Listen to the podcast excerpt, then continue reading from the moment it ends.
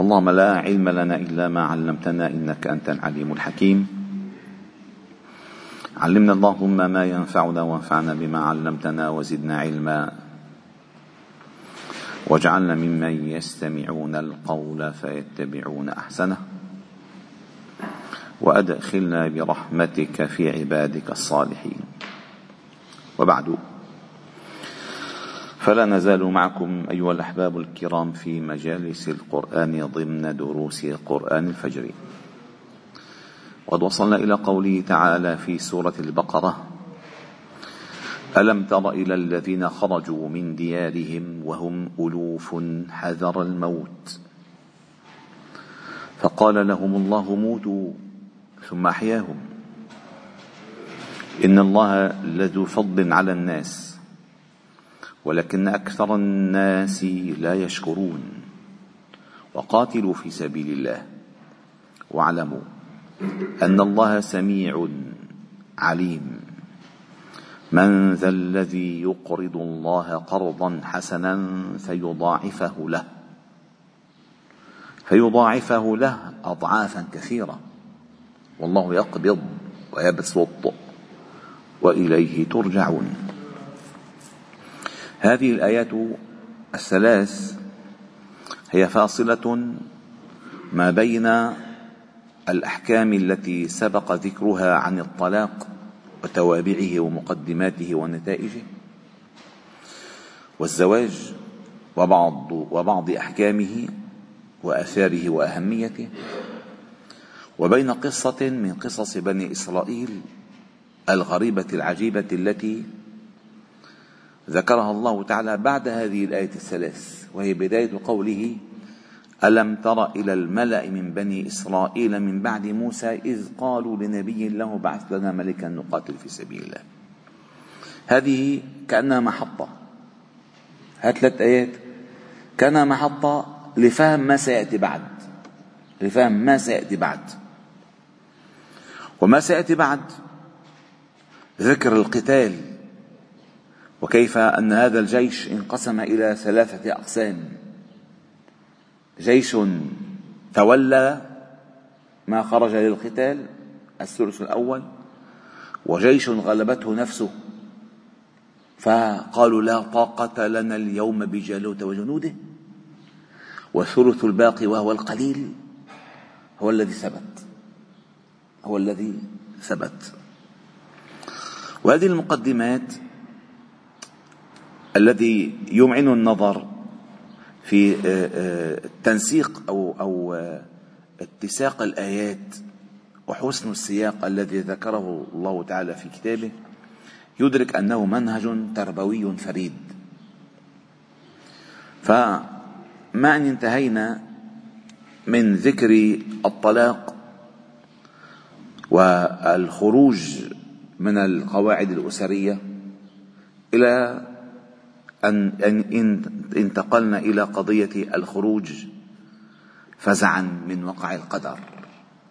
فهؤلاء القوم كما ذكرت لكم البارحة أن هؤلاء خرجوا من ديارهم من قريتهم من مدينتهم خشية وقوع الموت عليهم. خشية وقوع الموت عليهم. ولا ينبغي للمؤمن لا ينبغي للمؤمن أن يفر من الموت بسبب مرض أو قتال بل ينبغي أن يعتقد أن الموت إنما هو مضروب الآجال. فأينما تكونوا يدرككم الموت ولو كنتم في بروج مشيدة. ومن لم يمت بالسيف مات بغيره تعددت الأسباب والموت واحد. فليس الفرار هو الذي ينجي من الموت.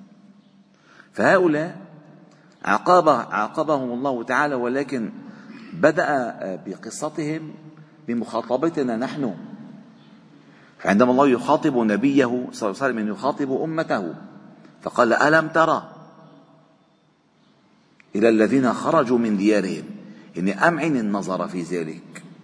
تأمل تفكر اعقل تذكر. يعني تدبر القضية. لأن الذي لأن البشر, البشر بشر. سواء كان قابيل قابيل أول من قتل هابيل إلى آخر بشري في الأرض. بشر. نفسيته واحدة. يعني الدواعي الحركة الداخلية عنده بشر واحدة. فما يحصل معهم يحصل مع غيرهم. وما سول لقابيل وطوعت له نفسه قتل أخيه فقتله.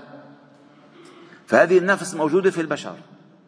ستطوع لأحفاد قابيل أن يقتلوا إخوتهم وسيسول لإخوة يوسف أن يلقوه في البر أو في, في البئر وسيسول لي لي على مر التاريخ البشر بشر.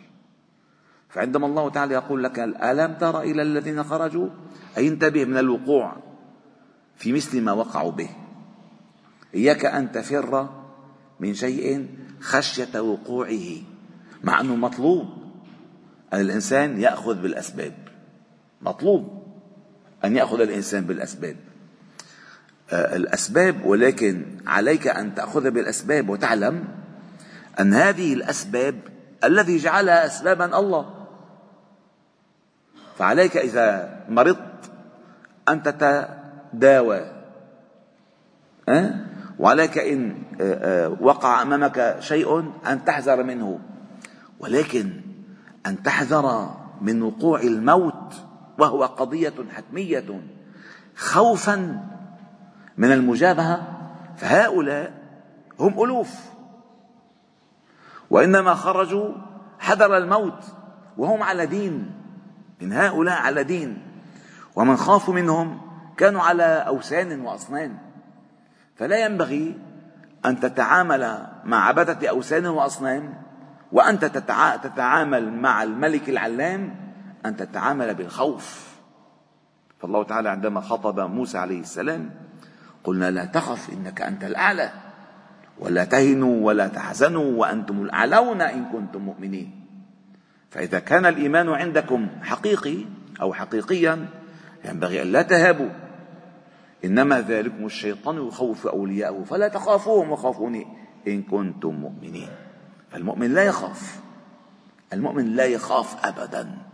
لا يخاف إلا من ذنبه ومن لقاء ربه بتقصيره. بس. أما يخاف من الفقر يخاف من المرض يخاف يخاف هذا لا يمكن لا ينبغي لمؤمن أن يخاف منه. فأتت هذه المدرسة التي تعلمنا ذلك. فقال خرجوا من ديارهم. ديارك دارك. تترك دارك. تستسلم قبل قبل الهزيمة. تهزم. تسحق قبل وصول الجيش.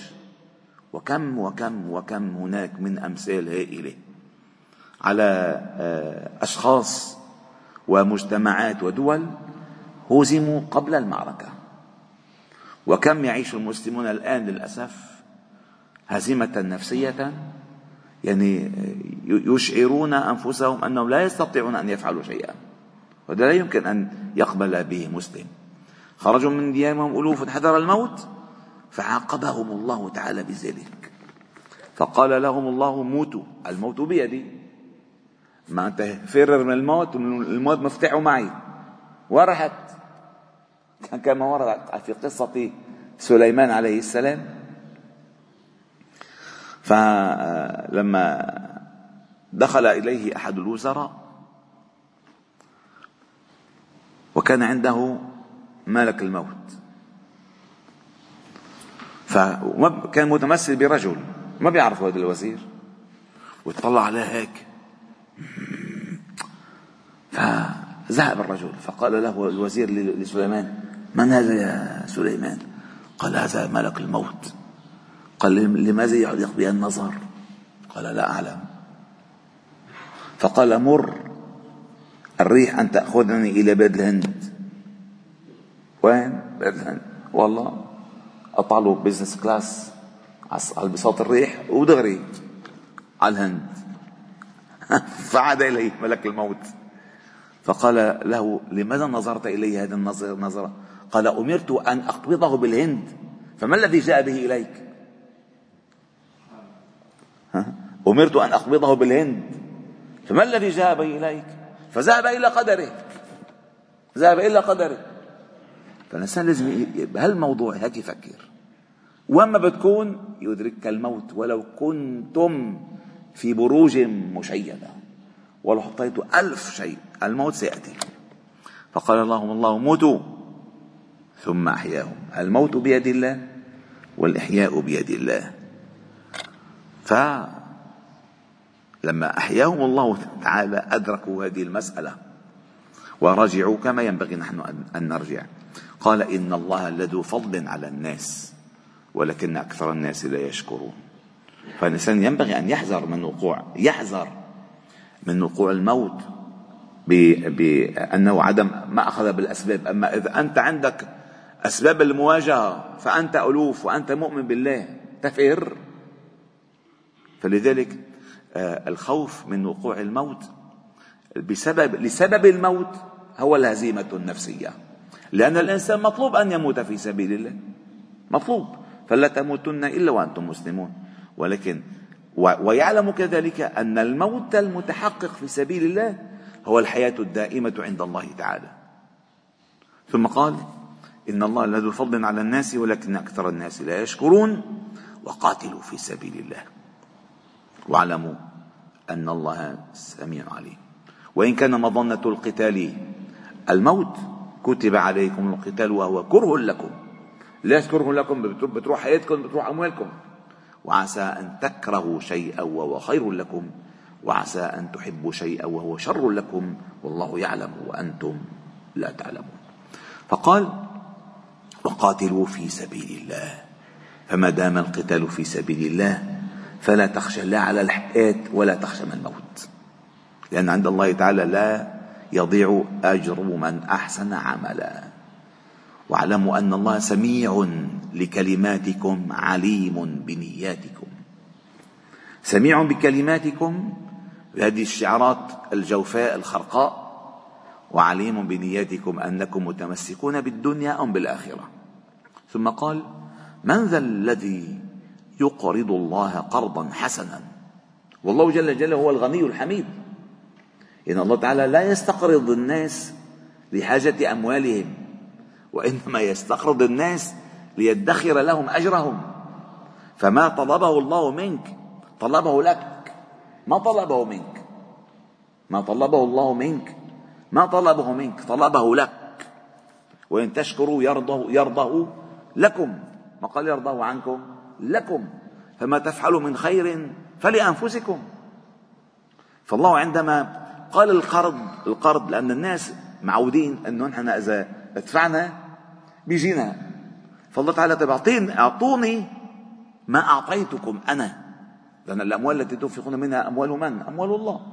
وأنفقوا من مال الله وآتوهم من مال الله الذي آتاكم. فإذا إذا أقرضت الله قرضا حسنا وقال حسنا كي يكون حلالا طيبا. لا يكون أي مال تنفقه في سبيل الله حلالا. قال فيضاعفه له أضعافا كثيرة. وذكر المال حج رأفتان ذكر المال. عقب القتال لأن المال قرين لأن المال قرين الجهاد. أولا الجهاد يحتاج إلى إعداد وأعدوا لهم ما استطعتم من قوة. فالإعداد يحتاج إلى مال. وتبعات القتال يحتاج إلى مال الأرامل الأيتام الجرحى إعادة البناء كذلك يحتاج إلى مال فالمال يرافق الجهاد في سبيل الله قبل وبعده. فأنت تقرض الله تعالى قرضا حسنا فمن جهز غازيا فقد غزا ومن خلف غازيا في أهله فقد غزا. ثم بعد ذلك عندما انقشعت الغمامة وانتهت المعركة تيتم أولاد. وترملت نساء. وكلم مجاهدون ويحتاج كل هؤلاء إلى أموال. فقال هنا من ذا الذي يقرض الله قرضا حسنا فيضاعفه له أضعافا كثيرة. يعني بلا حساب. مفتوح. الحساب مفتوح. والله يقبض ويبسط. الله هو الذي يعطي ويمنع. وإليه ترجعون. والحمد لله رب العالمين. سبحانك اللهم وبحمدك نشهد أن لا إله إلا أنت نستغفرك ونتوب إليك. صل وسلم وبارك على محمد وعلى آله وأصحابه أجمعين والحمد لله رب العالمين.